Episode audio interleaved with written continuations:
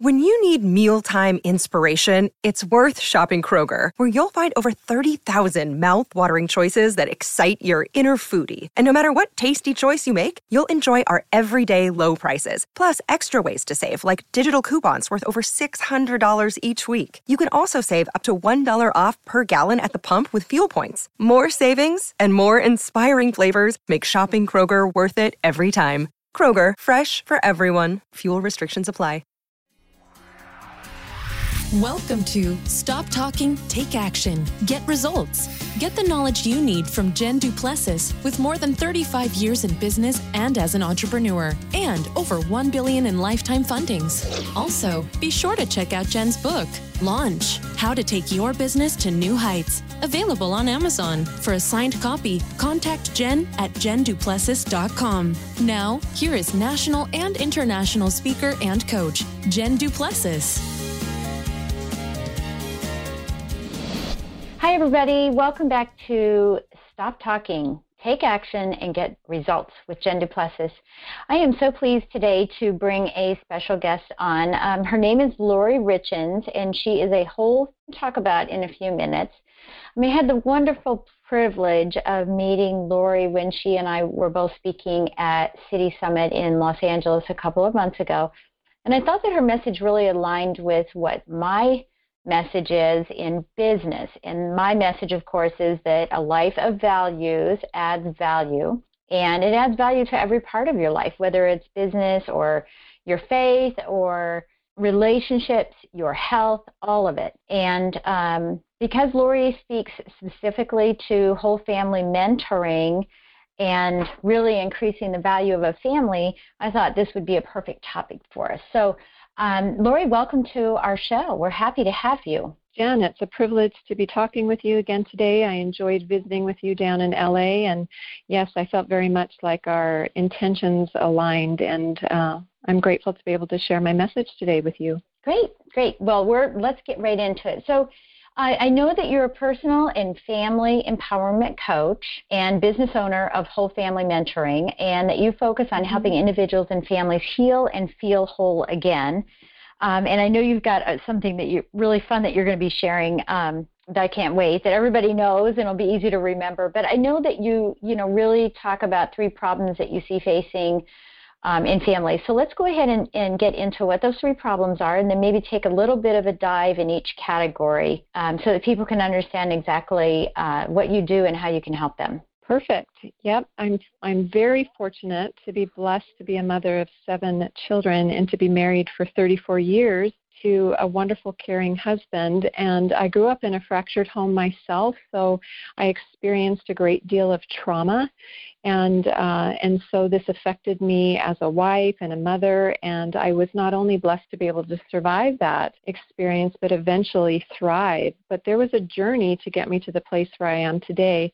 And I realized there's so many families out there that have been fractured and trying to uh, create a healthy uh, family of their own and they just don't have the tools to do it. So the numbers of fractured families is quite significant in society. And so I just have felt really passionate because I've walked this path, my, path myself to give people the tools and skills that I learned to help them to feel empowered and to help them to feel like they can indeed change the cycle and create a really strong legacy for their own family. So, yes, I do have um, three particular areas that uh, I feel are problems for families, and uh, I'd love to address that. Yeah, yeah, go ahead. I think that's really important. I'm, so, wait, let me ask you a question before you head into that. Statistically, where are we at with the fractured family numbers, i.e., divorce? Mm-hmm.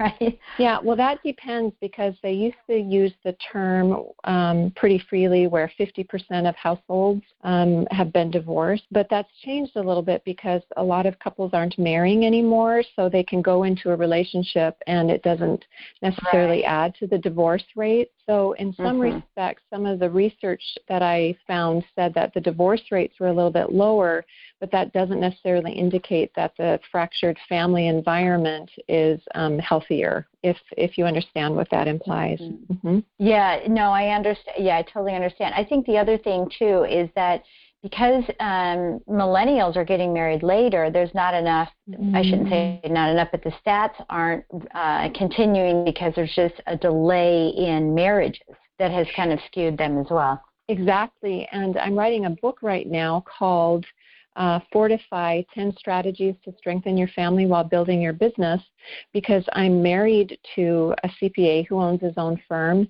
And I have, um, I've been fortunate to be able to primarily be a stay at, stay at home mom with my seven children, but um, now I have my whole family mentoring business. And whenever I speak or when I go to conferences, you know, I'll usually kind of get a tab on um, what the family dynamic has been, and I'll ask questions or find out if, if people have remained married. And the statistics, at least in the entrepreneur world, it's very, very high. The, the vast majority, usually, that I encounter have um, really struggled to keep that fi- family dynamic intact. So I'm targeting the entrepreneur um, aspect of the world and um, just wanting to give them some good tools because mm-hmm. that was the life that I lived being married to an entrepreneur. Yep. Right. Right. Yeah. Excellent. Okay. So let's talk about the three problems that the overall, you know, high level portion of the three problems that you see facing families today. Yeah, one of the first things that, uh, you know, when I was asked this question that came to mind was ineffective communication.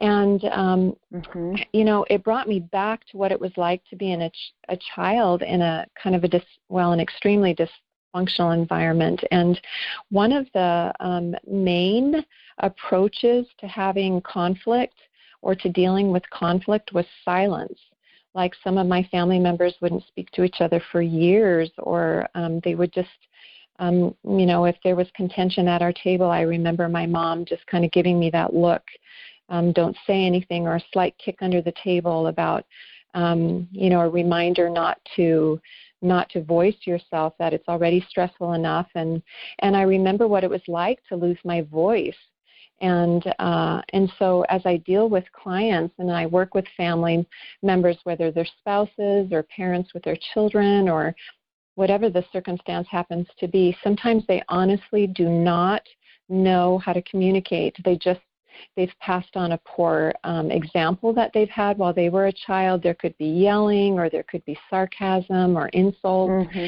and it just adds to the fracturing instead of finding healthy ways to have a dialogue and then come to a resolve. Yeah. And I think that's a, a really good point. I mean, especially from you know even my my uh, childhood, I was an only child until I was 13. And uh, what I always tell everybody is, uh, and, and it's not accurate, but what I tell everyone is that uh, you know I didn't learn how to fight. And um, what I mean by that is because I didn't have siblings, I didn't learn how to pull hair, you know, kick them, be kids. I'm talking about being kids, not not major stuff. I'm talking about being a kid because in doing that you are expressing yourself right? Right or wrong you're able to have another party to be able to express.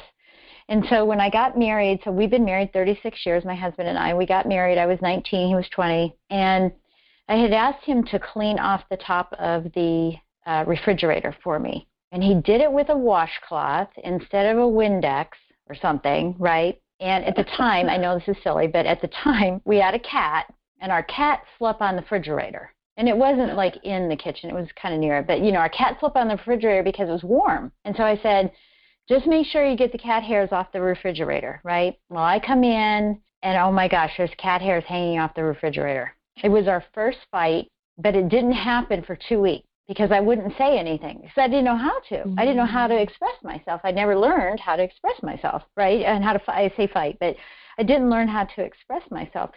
And so he would say to me, and he's Italian and I'm German. So he's, you know, very vocal, I'm very subdued. And he said to me, What's wrong? And I said, Nothing, nothing, nothing, nothing, nothing for two weeks. Mm-hmm. Nothing, nothing, nothing. I told you nothing. And then finally I turned around and I said, You know, you left cat hairs on the refrigerator. And I was crying and he started laughing. I said, That's all it is. And I don't you know. You know, and so I think about that just in its very basic level of how communication as a child impacts you as an adult. Right, that wrong, so different. you know, based on what you're saying. But yeah. That is such a perfect example of the silliness that can create wedges. And it reminds me of a story that um, I share sometimes about my husband. He's a very gentle, kind soul, and his love language is to help.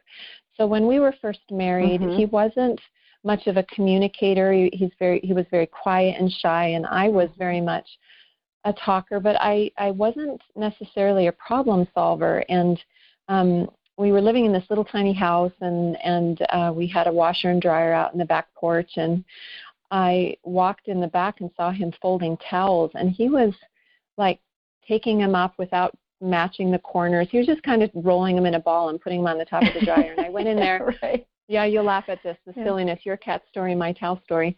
And uh, I walked over there and, you know, in my um, arrogance, I suppose, I put my hand on my hip and I said, Brian, how do you fold towels?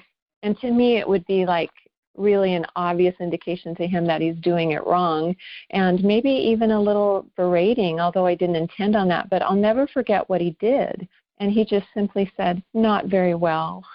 And I, my heart just melted. and you know he he he wasn't an egotistical person. He wasn't prideful. And so those were some of the earliest stages where i learned that you don't have to be triggered. You don't have to have things escalate if somebody's unhappy with mm-hmm. you or you know there are ways that communication can happen where you can soften the other person and there can be a humility that comes with that. And so I love telling that story because those are things now that I help clients with to kind of um, just kind of settle down.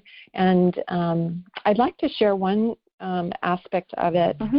uh, that has been really um, sure. helpful for me as well. I was working with a client one time. Uh, you know, sometimes silence is used not to hurt another person, not to to um, punish that individual, but sometimes you just love the other person so much you don't want to hurt them. And I was mm-hmm. working with a mother and a teenage son, and um, this mother knew that there were some issues between them, but the son was really struggling to express himself. And so as they sat together with me, I said to the mother, I said, Would you mind maybe just going out in the foyer for a bit? And I'm going to chat with you know, with your son for a few minutes, and then we'll have you come in.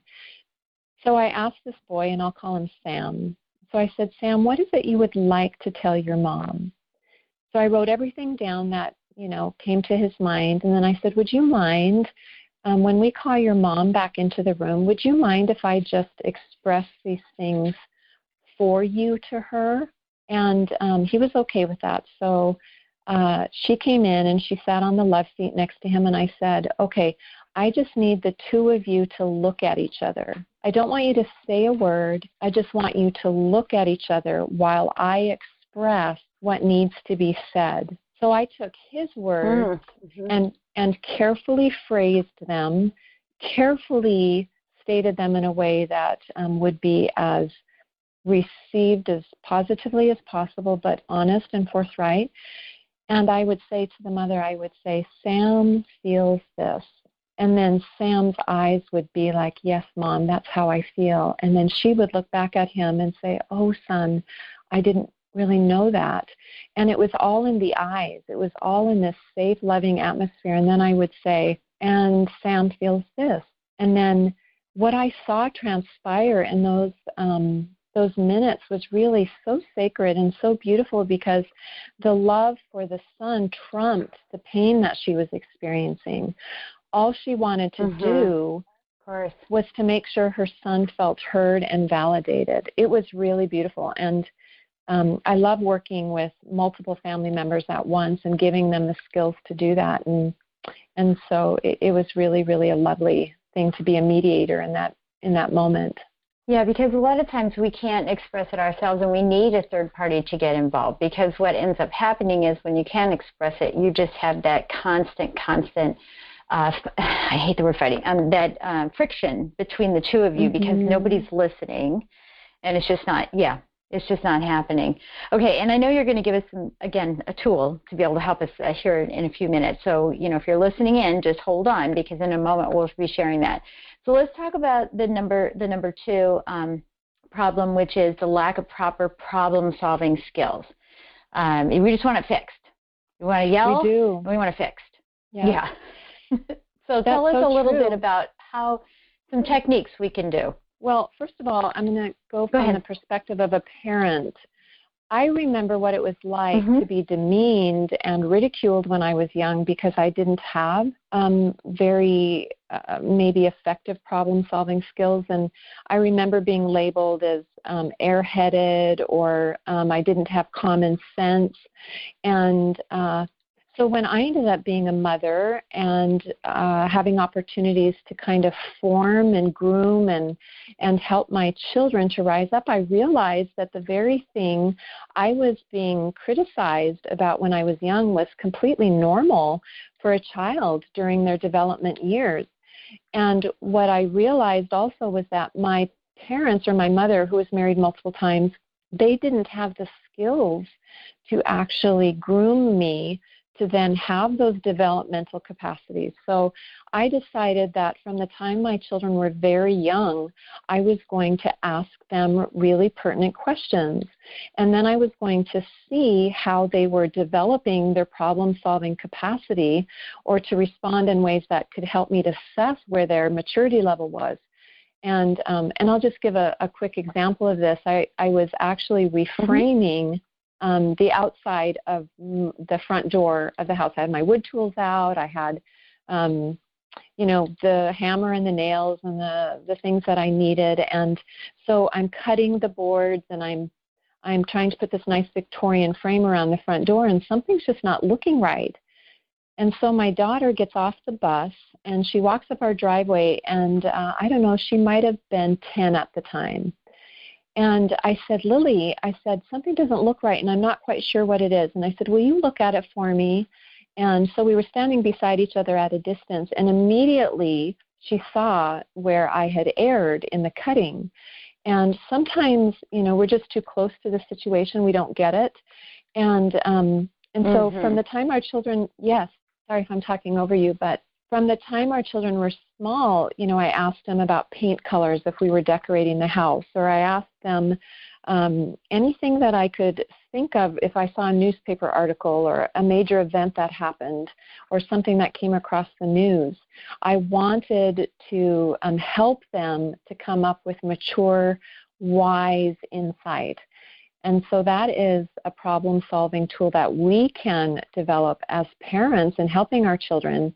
Um, ask them a lot, a lot of questions, have healthy dialogue. And I remember someone once saying to me, she said, um, this person said, I can see that you talk with your children and not at them. And uh, I hadn't really Mhm. I hadn't really realized I was doing that until it was pointed out, but um, I think that's been one of the most effective uh, tools that I've used, at least for my children, who ended up being fortunately very successful in you know most aspects, all aspects of their lives, really. Yeah, and I had the wonderful opportunity to meet one of them as well. So I definitely can vouch for that. You know, um, yeah, and I think that that's really important. And um, I know there's a there's a book out that's uh, how how to raise great kids without raising your voice. I think is what it's called Mm. because it's about that. You know, and I noticed that my son had it at his house. okay, and I was like, good for you, honey. And he does, but he he doesn't raise his voice, but he's very stern, which is what I was with my kids as well. I was very stern, um, because again, I I really focus on values and you know leveling up yourself and that kind of thing. I didn't negotiate with my kids. I was stern with my kids, and um, I think he just you know he's got three now, and I think he's just he realized that maybe he, he was losing his temper with the different personalities, right? and had to find a Mhm. way to to fix it. So I love that he he's doing that. Okay, so so moving on to the unresolved past trauma, which you have already mentioned a little bit, but uh, maybe you could talk a little bit more about that. Are you are you actually addressing this with people, or is this someone you had someone else address and bring into your uh, coaching and mentoring programs? Actually, because I myself am a survivor of past trauma, um, I think I'm you know a really effective candidate for being the one to serve my clients and it's fascinating to me to find out how many of my clients the vast majority of them who've had their own sort of trauma some very severe like i've had a couple of um, you know the adult women who've come who said they were raped in high school and they never told their parents. Mm-hmm. They never it they it yeah. happened in a in a way where they went on existing without the support that they needed, without the awareness of um, you know their family to to assist them through that. And so, as an adult, um, you know they don't quite know how to cope. They don't have boundaries. They don't know how to deal with uncomfortable situations and and uh, and so many marriages break because of that, or um, just really some mm-hmm. some significant events that happened in their lives where the parents were in high dysfunction, or um, uh, you know, sexual abuse is of course a, a very um, extreme uh, situation that many many children who are now adults face, and so I love being able to um, honor them and validate them and um, I, I usually will say something like, There's nothing that you can tell me that I haven't either experienced myself or um, worked with already, and so you're in a safe place. And um, that's one of the most initial aspects. Whenever I work with clients, I have them sitting facing the door. It's a simple thing, but I want them to feel like they have an exit because when people yeah. feel trapped by trauma, you know what I'm talking about, mm-hmm. Jen? Yeah, yeah, absolutely. Yep. And I want them to feel like they're in the power position. So I validate their feelings. I allow them to speak um, their pain. And so many times I find that there's a present day situation. Say they're 35 years old. Um, I was 40 years old when my brain released severe traumatic memories that um, you heard me say this on stage. What I survived as an adult, as a child, nearly killed me as an adult when suddenly I'm faced with the reality of the brutality of the things that happened to me. And I had to then mm-hmm. uh, cope with what I couldn't cope with as a child. I had to figure out how to survive as an adult. But um, so often I call this um, this technique the trauma timeline, where people in their presence say they're 40 years old and they're dealing with a past trauma that's triggered them, well, they're going to revert back to the age where that trauma occurred, and yet they're living in an adult world where they can't problem solve at 40 years old because they're, you know, feeling small and vulnerable and victimized at nine. Yes. Mm-hmm. So we go through the mm-hmm. we go through the trauma timeline and um, you know we'll say well what happened at nine or i'm an energy healing facilitator too and i'm very instinctive and um, aware of you know through body language and just through things that they share i might get a prompting and i'll say did something significant happen at 20 or and then we'll move up to say 25 or up to 29 and we'll just we'll just keep climbing the timeline until we get them to their present state and it's like the body and the mind says, oh, somebody finally knows. Somebody finally knows right. my story. Yes, mm-hmm. I'm heard. Um, and then that fractured feeling starts to feel whole again. And that's one of the reasons why I call it whole family mentoring. Um, not only do I deal with the whole family, but I help people feel whole again. Yeah. That's beautiful. And I and I think that, you know, we all have some type of situation in our background. I know that people, you know, like to think that they are resilient and I you know, I even heard someone recently uh, stand up and say, I um I didn't I don't know how to tell a story because I never had any trauma in my life. Mm. And of course we were all saying, Oh yes you have. Everybody has, right? Mm-hmm. We've all had something that has contributed to the way we are. That is and so true. It was mm-hmm. it was mm-hmm. kind of interesting, and as we went through the process with this individual, um, sure enough, we found that she did have some issues, and um, she was just you know blind to them or didn't want to realize them. So I think that's you know very very powerful. And I very, think what you're powerful. saying, yes, is important to address because I was talking with a client recently, and uh, one of the things that she experienced when she was school was in school was being mocked and teased, and she was a bit overweight, and and um, she wasn't treated particularly respectfully, and so we we worked on that, and we gave her um, uh, not only skills and tools, but greater insight. Sometimes when you just understand and make sense of the suffering, that in itself can be very healing. Um, but she called me uh, a few weeks ago, and uh, it was fascinating how the person, one of the primary people who mistreated her, was now a mother herself.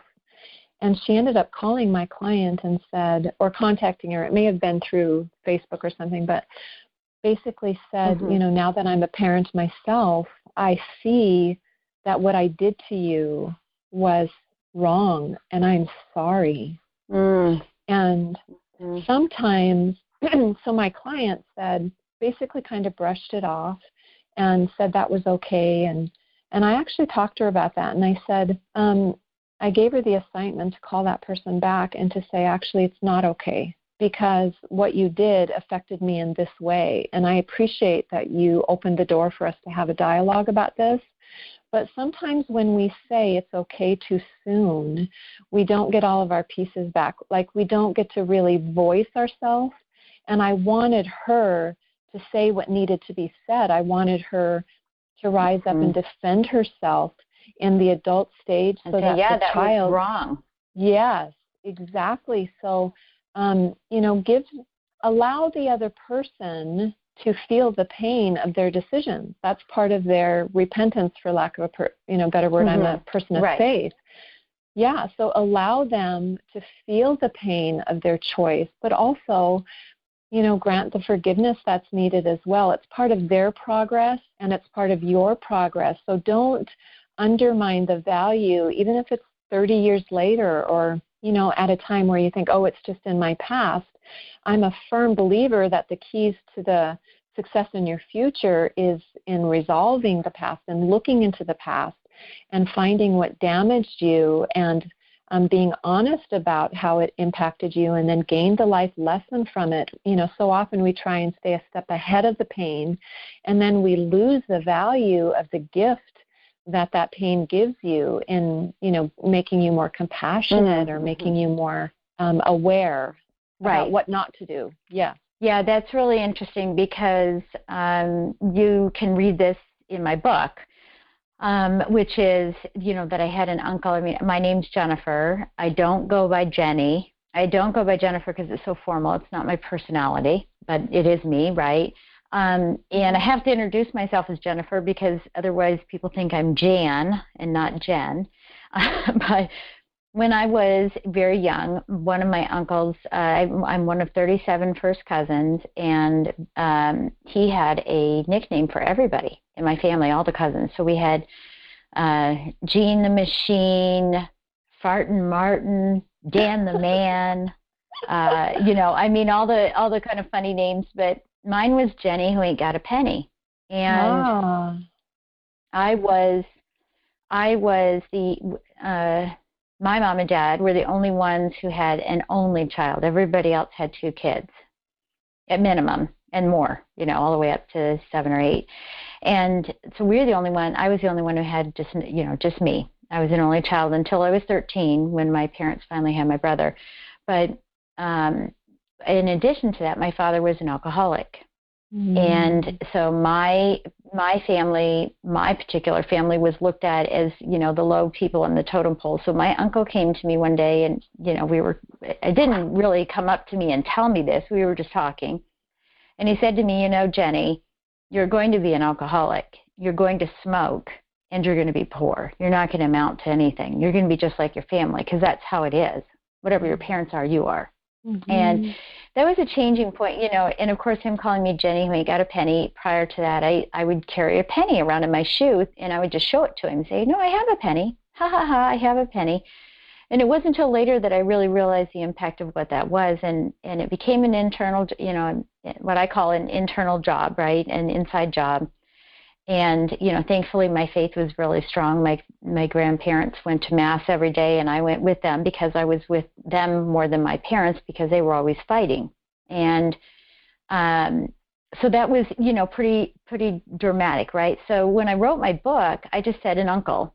When i went back home to michigan gave him the book and said to him hey, I, you know, he knew I wrote the book, and he said, I can't wait to read it. I didn't say anything to him, so he started reading it, and and I happened to be there for a week. He came back to me, uh, you know, one morning when we all saw each other. He beelined right for me. He's 85 years old right now. He beelined right for me, and said, Jenny, Jenny, Jenny, I, I'm so sorry. I know you were talking about me. I love you. I am so proud of you. And I want you to know that I'm so sorry. I had no idea it impacted you like that. It wasn't my intent. Mm. But for 45 years, I felt it was his intent, right? And I had resentment. I loved this uncle and still do, but I had resentment. And so my whole life's purpose was proving to him that I would be better than them. Does that make sense? Yeah. Yes, and you had a lot of programming from uh, you know those mm. statements about you and it's so true and that goes right back to the three major things that i see affecting families just poor communication skills um, i had something similar where um, i had a really serious health issue that i was faced with and uh, you heard me on stage talk about an anxiety attack that i had had mm-hmm. when um, you know i i was just on overload and and i was i had my seventh baby and and uh, and so I had never experienced an anxiety attack before, and it completely shut me down. And I remember thinking, I, I just can never let this happen to me again. Like I cannot let my children see this occur again, and um, I can't let it affect my mind and my body and my health and all of this. And I remember being on the phone with my mother, and she was saying, Yeah, honey, when I was your age, you know, that was happening to me too. And you're just like me. And yes, you know, you're going to have the problems that I had, that I've had. And, and, you know, when I was growing up, she didn't have a lot of coping skills. And so um, medication was tranquilizers and and um, other things were being used back in the day, you know, to help people to cope. And mm-hmm. and so, um, you know, I saw a lot of um, poor um, self-awareness and survival capacity, but not a lot of security. I didn't experience a lot of security, and um, and so when I was having, I look like my mom. So when she was projecting that onto me, you know, I'm suddenly in my mind, I'm thinking, well, if I'm like her, then my children are going to see the things that I saw, and feel the things that I felt, and you know, it's never going to get better. And so mm-hmm. I said to my mother, and this is one of the first things first times that I ever kind of stood my ground with my mom, and I tried to be very gracious about it, but I said, Mom, I am not you. I am my own person, and I don't want to ever hear you say that again. And that was the beginning of us no longer having a relationship because um, that was my stepping into my power and her not knowing what to do with someone claiming their power back and yeah, and I had old, that with my mother as well. Yep, I had that. So you, yep, you know situation. exactly what I'm saying. Uh huh. Mm-hmm. Mm-hmm. And one thing, if if we have time, I'd like to share this this kind of concept that I give to my clients and um, if you can mm-hmm. imagine a scale, like a scale on a table, Jen, you've probably seen this, you know, that has two little plates on each side mm-hmm. and chains attached. Right. And um, mm-hmm, so you get that image, like if you think of a, a law of justice scale, right? Mm-hmm. Um, so when one person, imagine a dysfunctional relationship. So let's say we have Sue and Sam, and um, this is a very codependent relationship. There's dysfunction here. And suddenly Sue realizes that the way things have been isn't the way she's going to live her life anymore. So she makes a shift. So she changes her side right. of the scale. And as soon as one person changes their side of the scale, inevitably the other person is going to be impacted. So you've got Sue on one Correct. side and you've got Sam on the other side, right? So what I typically see is a system of four steps or four options that the other person will then kind of filter through. And sometimes they weave in and out of several of them, sometimes it's just one. But you can use the example of what happened with my mother and me to kind of um, project onto this example as well. So let's say Sue changes the dynamic.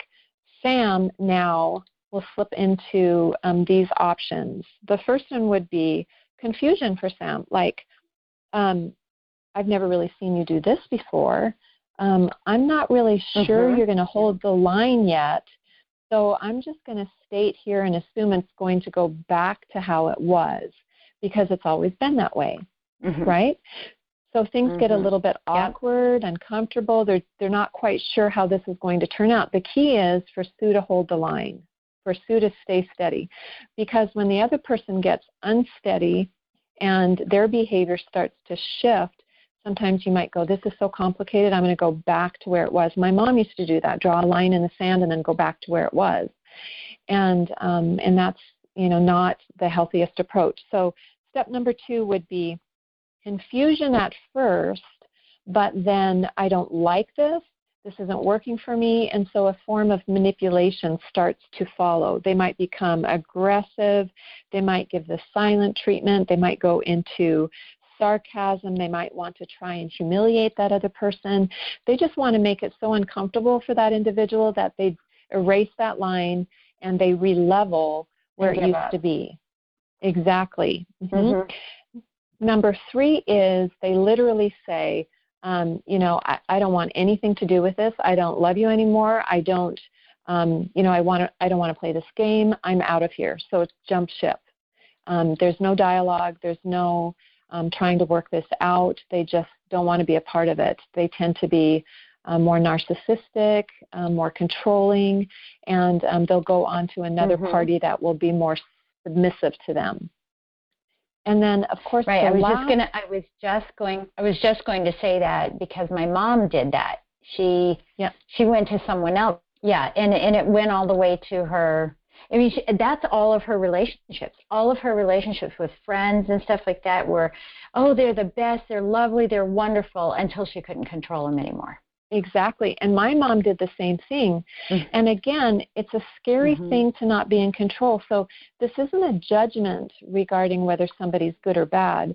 This is an assessment that says that they did not know how to have the coping skills to bear through mm-hmm. the discomfort of a relationship. So um, feeling out of control for them feels so frightening and so difficult um, to cope with that it, they feel like um, it's better for them to not have that relationship at all. I see it all the time.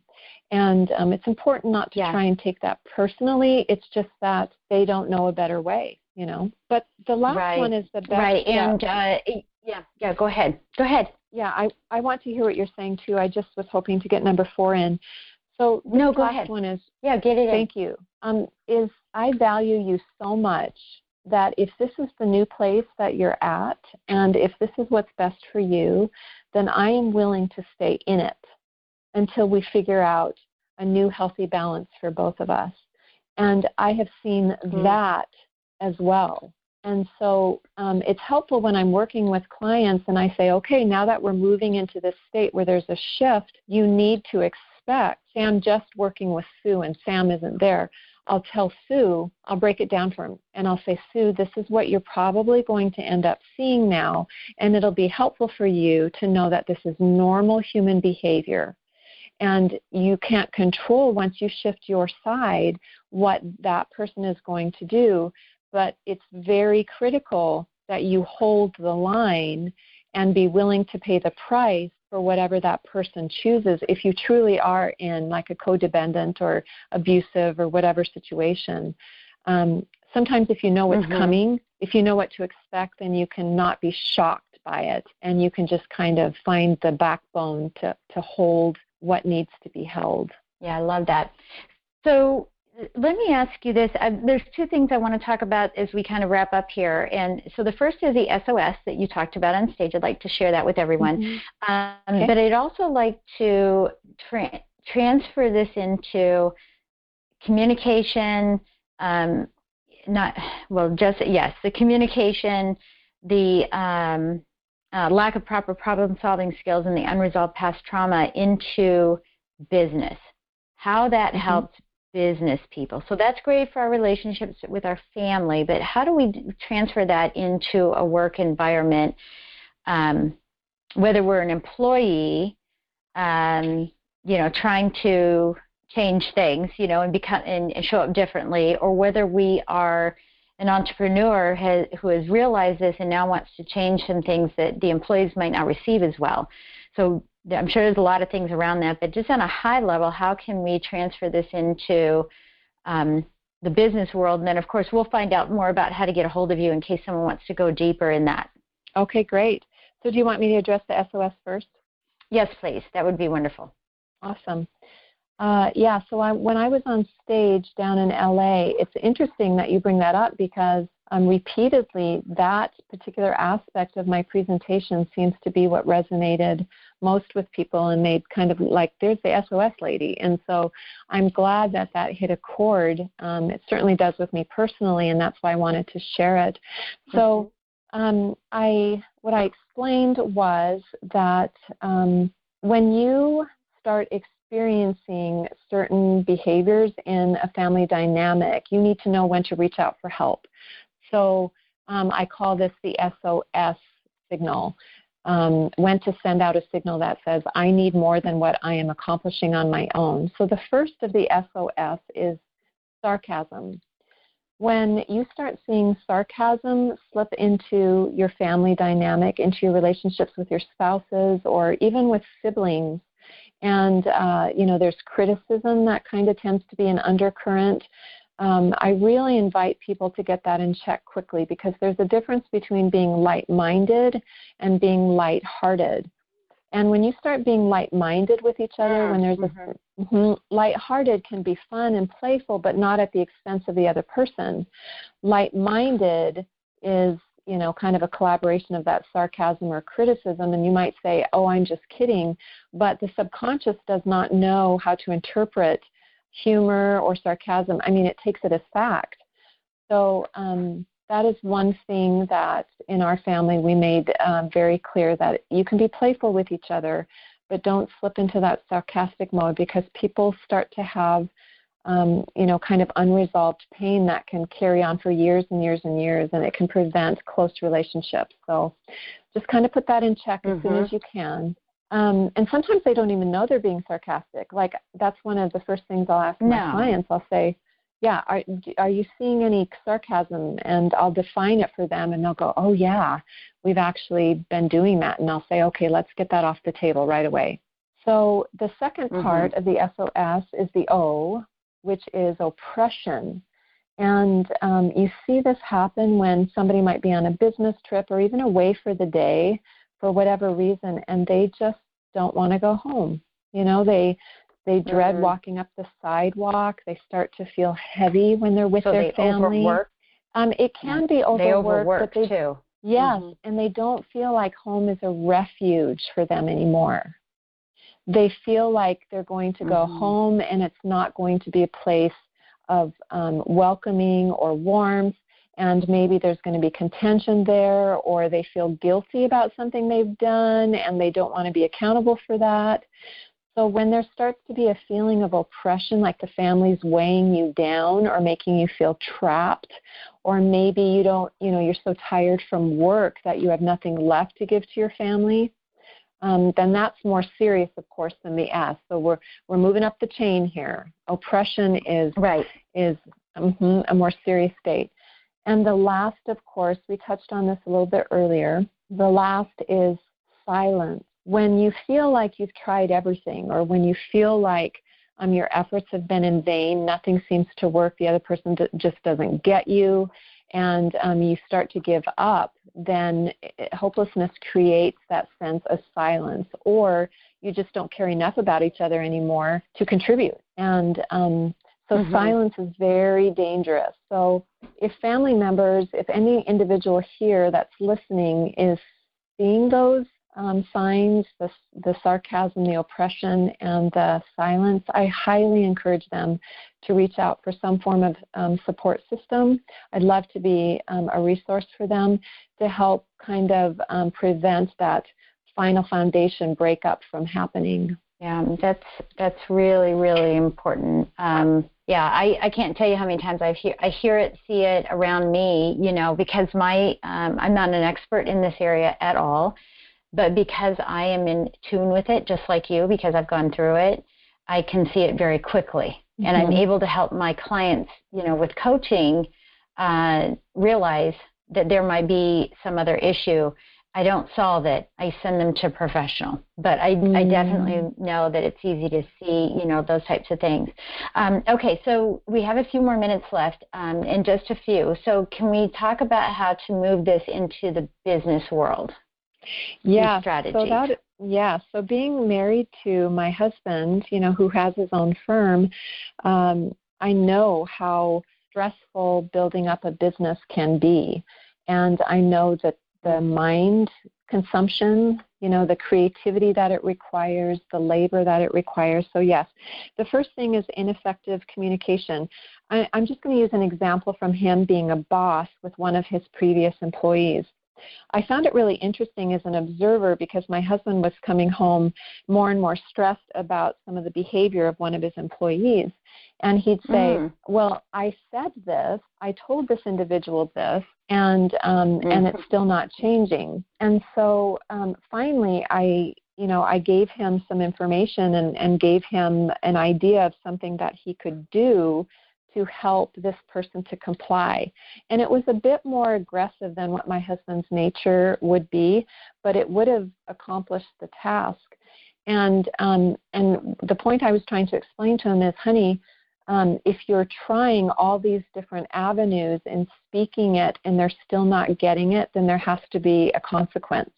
There has to be something that mm-hmm. ends up kind of putting them in check to realize that if it continues this way, the verbal capacity isn't going to work. So sometimes the communication has to be a consequence. Um, right. So just kind of make sure you're very clear and um, you know, kind of build up to make sure. Sometimes he even got to a point where he had this individual sign a contract. Like he made it so clear, even in writing, that this was the contract, and it still didn't quite prove effective. So he had to let this individual go. So, yes, clear is critical, and then assess. Um, be very good about assessing and giving feedback to that individual. And sometimes it just comes to the point where there's defiance and they're not wanting to comply. So you work with them through communication and then, um, you know, go to the more serious aspect if that's not working. Um, number two, the problem solving skills. I go into my husband's office. I actually have an office within his space, and we have office staff training. And during the training, I will ask them, okay, so tell me how things are working. Give me a report on things that are working well. And so each one of them will tell me, you know, their success story. Tell me a win that you're having. And then I'll say, now tell me what isn't working well. And uh, it's in mm-hmm. a very safe, loving environment, and everyone is the other person's advocate because when you have a healthy team environment, everyone wins. So sometimes when you have each other with the security that we've got your back, but we do need to address this thing, um, that really helps them to feel maybe initially uncomfortable, but also very empowered to know that we have their best interest at heart and we want them to perform at their highest peak. So um, kind of bringing it to the table and allowing everyone to you know to express and say we're in this together. We all win. It's not just about a boss. It's about us as a team improving ourselves and um, becoming better individuals and better employees. You can walk away feeling really really good about that council time together. The last thing is unresolved okay, past um, thank you. The last thing is unresolved trauma. past. Trauma exactly so um, this is something that can be very personal, of course, for, for individuals that may not be spoken of necessarily in an office space. You know, you don't want to use up the time on the clock to be talking about a lot of personal um, issues, but I can uh, guarantee that the past trauma that someone has had that hasn't been resolved can come very, very strongly to um, the work environment because say um, you know a female employee i'm just using an example had a very harsh demeaning father and then suddenly the boss is having a bad day and then says something you know rather short to the secretary and then suddenly she's you know um, completely slipping back into that feeling of not being approved of and and um, being criticized or condemned by an adult male figure. And um, and that can it's been proven. I actually read this not long ago that that will definitely work or affect their ability to be efficient, proficient, and um, um, productive. So um, wow. just be very, mm-hmm. very mindful of people's dynamics. And in my husband's office, we have a perfect scenario because I can work with the individuals and make sure that their personal lives. Um, in fact, I've gifted that to them. My, you know, my goal is to keep that staff moving forward in, in a strong manner. But um, I want them to feel like their personal life and their work life are both valued and important. There's a gentleman right now um, with whom I'm closely working, and and uh, he said in the past, you know, he's had responsibilities with clients and so forth, but you know, there wasn't always this acknowledgement that he was a father too, and he had home responsibilities and he had other things, and they didn't always respect that when he couldn't always be meeting the client's needs at a certain level, and and um, so I think we need to be very important to address each other as a whole person. And, uh, you know, if they can't get the resources or they're not getting the resources that they need um, currently in their life and they're bringing that home challenge to the office, encourage them, you know, to get the extra support so that they can heal and feel whole again and not bring that fractured mentality to you know the place that um, you know affects money and affects um, just efficiency and peace in the in the office environment. That's awesome. Yeah, and so that that part can't be done in a, a setting. That has to be something that's done on the side, and you know can be can be that you're offering that as a something for everybody. You know, to bring into um, you know, as a benefit for your team. You know, some places, you know, have um, massages, right, for their team. I'm using a yeah. very low level version, but some people, you know, as a benefit, um, we're going to have daycare for our employees. For, as a benefit, we'll have mm-hmm. Um, the ability for you to work on yourself personally, you know, and that can be something that someone could bring in. So thank you so much for sharing all this. This has been absolutely wonderful. I really appreciate it. And, and again, the SOS, the, re- the, reason why I like the SOS is I'm, I'm very, I'm an engineer, so I'm very much um, into uh, acronyms so that I can remember things. I'm just real big on that, and I think that's why it probably resonates with so many people. Um, but I, uh, you know, I just thank you for sharing your wisdom with us today. So if someone wants to get a hold of you, what is the best way for them to do that? Yes, I'd love for them to do so. You can go to my my Gmail or my email address. It's wholefamilymentoring at gmail.com. I currently have a website, wholefamilymentoring.com as well, but I'm having kind of a special opportunity unfold for me that I'll be able to announce in the future and I'll be having a whole new web page uh, available then. But they can also go to my Facebook page, and it's Lorrie Richens, just L O R R I E Richens, and they can learn a little bit more about me and and um, they can personally message me through that as well. But I am definitely on a mission to help support and advocate for families and do whatever I can to help them to feel healthy and whole again. And um, I'm a witness that all it takes is one person to do the work to transform dysfunction into a thriving, happy life. And so I want to give people the hope that um, if they get the help that they need, if they find the resources, you know, they can transform uh, an entire past that might have been rather sad or traumatic into something very fruitful and positive and rewarding. And um, I'm an example of that. And Jen, I'm so impressed with what you've accomplished in your life, and I appreciate the opportunity that I've had today to share of some of these insights and experiences with you and your audience. Well, you are very welcome, and we'll make sure that, that all of your contact information is um, in the the show notes so that people can get access to it. And again, I just want to say thank you so much for sharing this with us. And you know, listen, you're listening in. By the way, if you're the it's the first time you've been um, or the first time that you have listened into our show, thank you so much and welcome. We hope you come back again. If you're a regular listener, thank you so much. You know that I really believe in focusing on mindset and personal growth just as much as I do about the tactical part of running your business, whatever your business may be. And so um, I always look for your feedback for ideas on, on um, guests that we could have and topics that you want to um, explore. But I really, again, think it's very, very important that we're not just working on the business of our business, but on the personal side of us as we you know, go on this journey with our, our businesses to have them grow over, you know, our lifetime. So again, thank you so much, Lorrie, for joining us today. And we hope to catch you all next time on Stop Talking, Take Action, Get Results.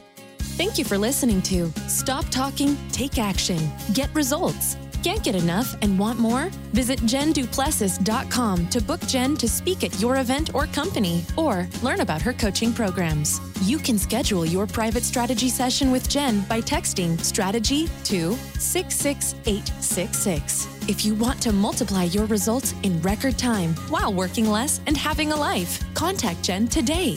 Thanks again, and be sure to tune in next week.